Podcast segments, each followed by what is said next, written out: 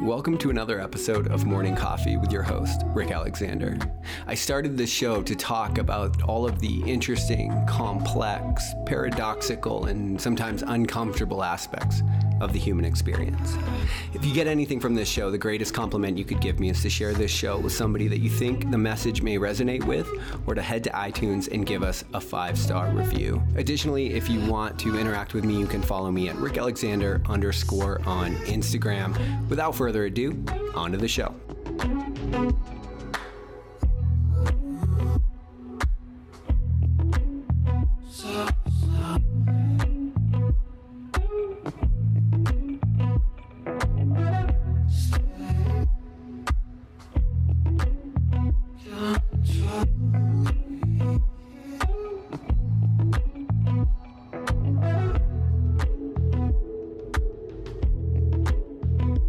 Everybody, happy Tuesday. Kind of an interesting thing, right? Because I'm doing these old story series on Mondays.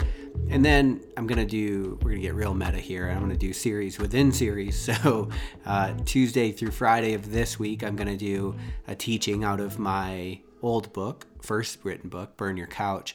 And then, you know, same thing. We're, we're going to keep doing the old stories on Monday, but then the rest of the days of the week I'll probably do smaller series or you know random episodes as they fit in. Either way, the goal is to continue doing an episode Monday through Friday. So, a couple of a bit of housekeeping as we get into today's episode.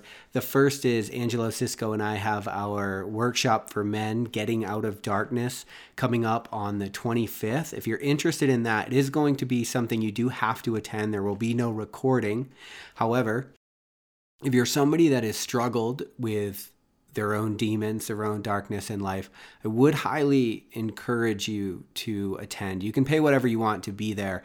I know that it gets lonely when you're fighting your own demons, and it often, quite honestly, feels like it has to be lonely. And it's only when we drag that darkness into the light that we can start to expose the lies and start to uh, rescue some of our own life back from those demons this is how life works. You know, we all find ourselves in there from time to time. So I will link that up in the show notes of this episode. Additionally, I revised and re edited my first book, Burn Your Couch.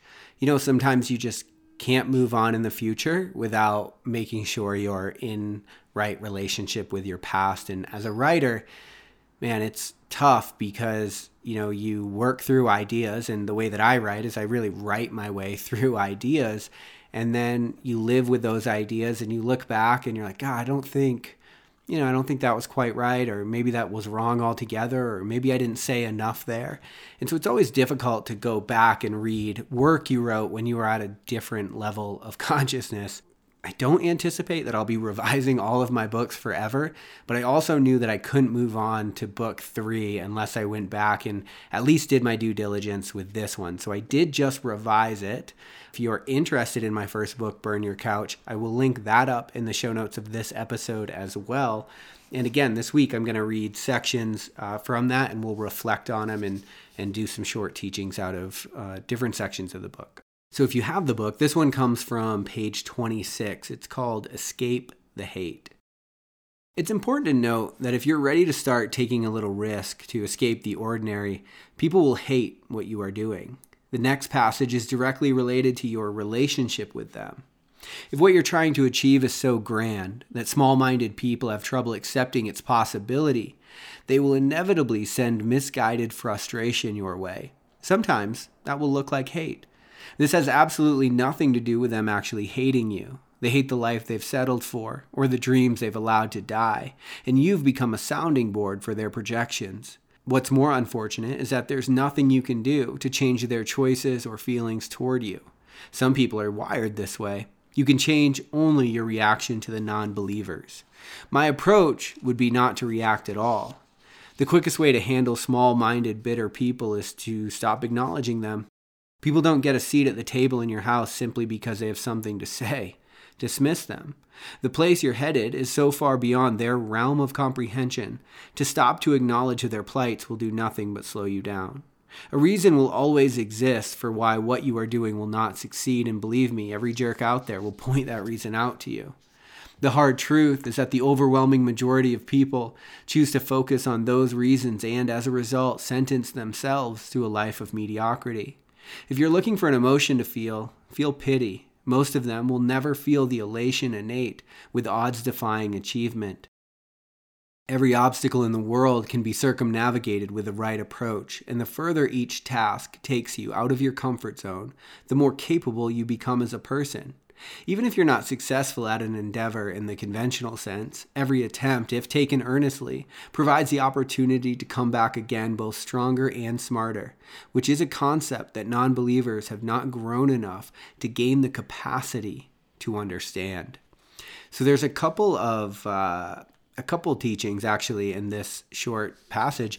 You know, I remember the moment I wrote this. It was like 2 a.m. Uh, I'm a serial insomniac, but I had just launched a new product.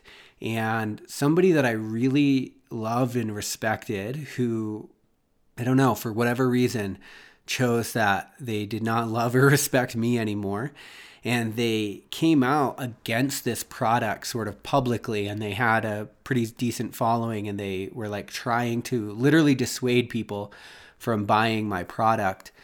And what was interesting is they had used that product for free from me for months and so I knew that they loved it. And so I didn't really know what to do with that information.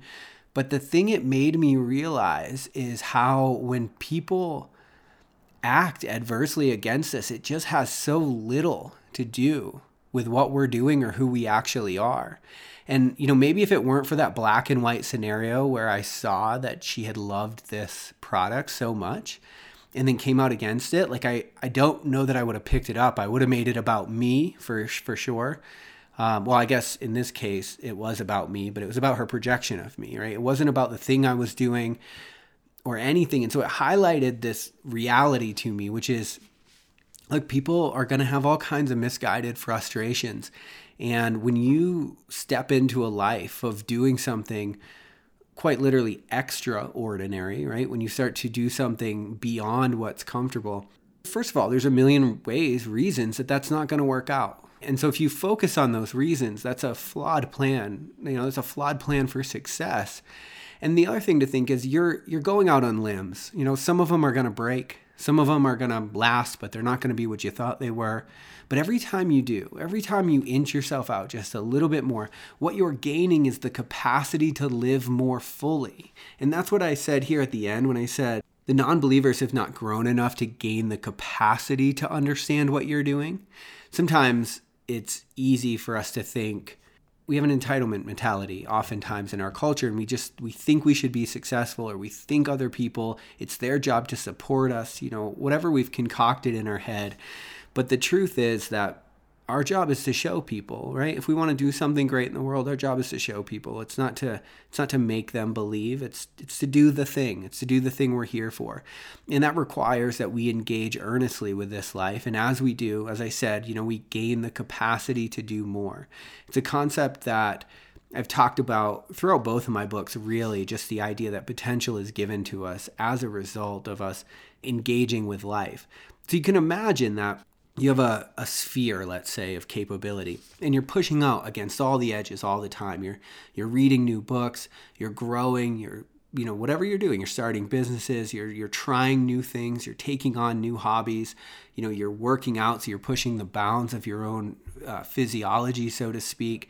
And you know that requires a lot of energy because it takes a lot of energy to dig into your well for new resources and gain that new potential and so to take your lens and to put it on the people who you're not here for, you know, the thing you're not doing, it just, those two things don't coincide. And so what can happen is we end up getting really, really stuck because inevitably when we come out to do great things in this life, however we, you know, however we conceptualize great, what we find is that not everybody's for it. And what the next, the very next thing we find is that they can't have our time, right? They don't deserve our time and if we give them our time it's just it's not going to aid us in our pursuit. And so that's why i said look you've got to dismiss them you know? If you want to be the, the man or woman in the arena you've got to learn to look past the critic because they're going to be there. It's a lot easier to play the role of critic. It's a lot easier you know? I think to the story that I opened this with when I actually wrote this passage that one night when I had this realization, I think about the months and hours and nights that I spent working on this product. It just can't be reduced because somebody can get on Instagram and make a post against it. For me to outsource my empowerment to that short of a, a thing, to, to just some hater in the world, right? That's just, it's not worth it. it. It doesn't help me. It doesn't help her. It doesn't help anybody. And, you know, the same thing could be said for this book. Like, I, I spent hours, I mean, hours and hours every single day for years like learning to write. And then this this book in particular, Burn Your Couch, I wrote it three full times before it got published, and I've revised it twice. And part of that is because you know, I'm trying to build a body of work here. I'm trying to become the kind of writer I want to be. But man, you get on uh, Amazon and someone leaves a bad review, it's real easy for me to make that about me. You know, it's real easy for me to in no time at all discount all of the hours I've put in, all of the work that I've put in, put my identity solely in some person who just didn't see what I was doing, right? Or who or it didn't resonate with or whatever. But chances are that you're trying to do something with this life. I think there are people, as I say all the time on this show, that really need your message. They really need what you have. And so it would be a shame for you to spend your life focused on the people that your message was never for in the first place. So dismiss them. Try to look past it all. Try to focus on what you're here for. Um, that's been the experience in my life and also the experience that I wrote about in Burn Your Couch. Anyway, I love you guys. Have an amazing day. We'll talk tomorrow on Morning Coffee.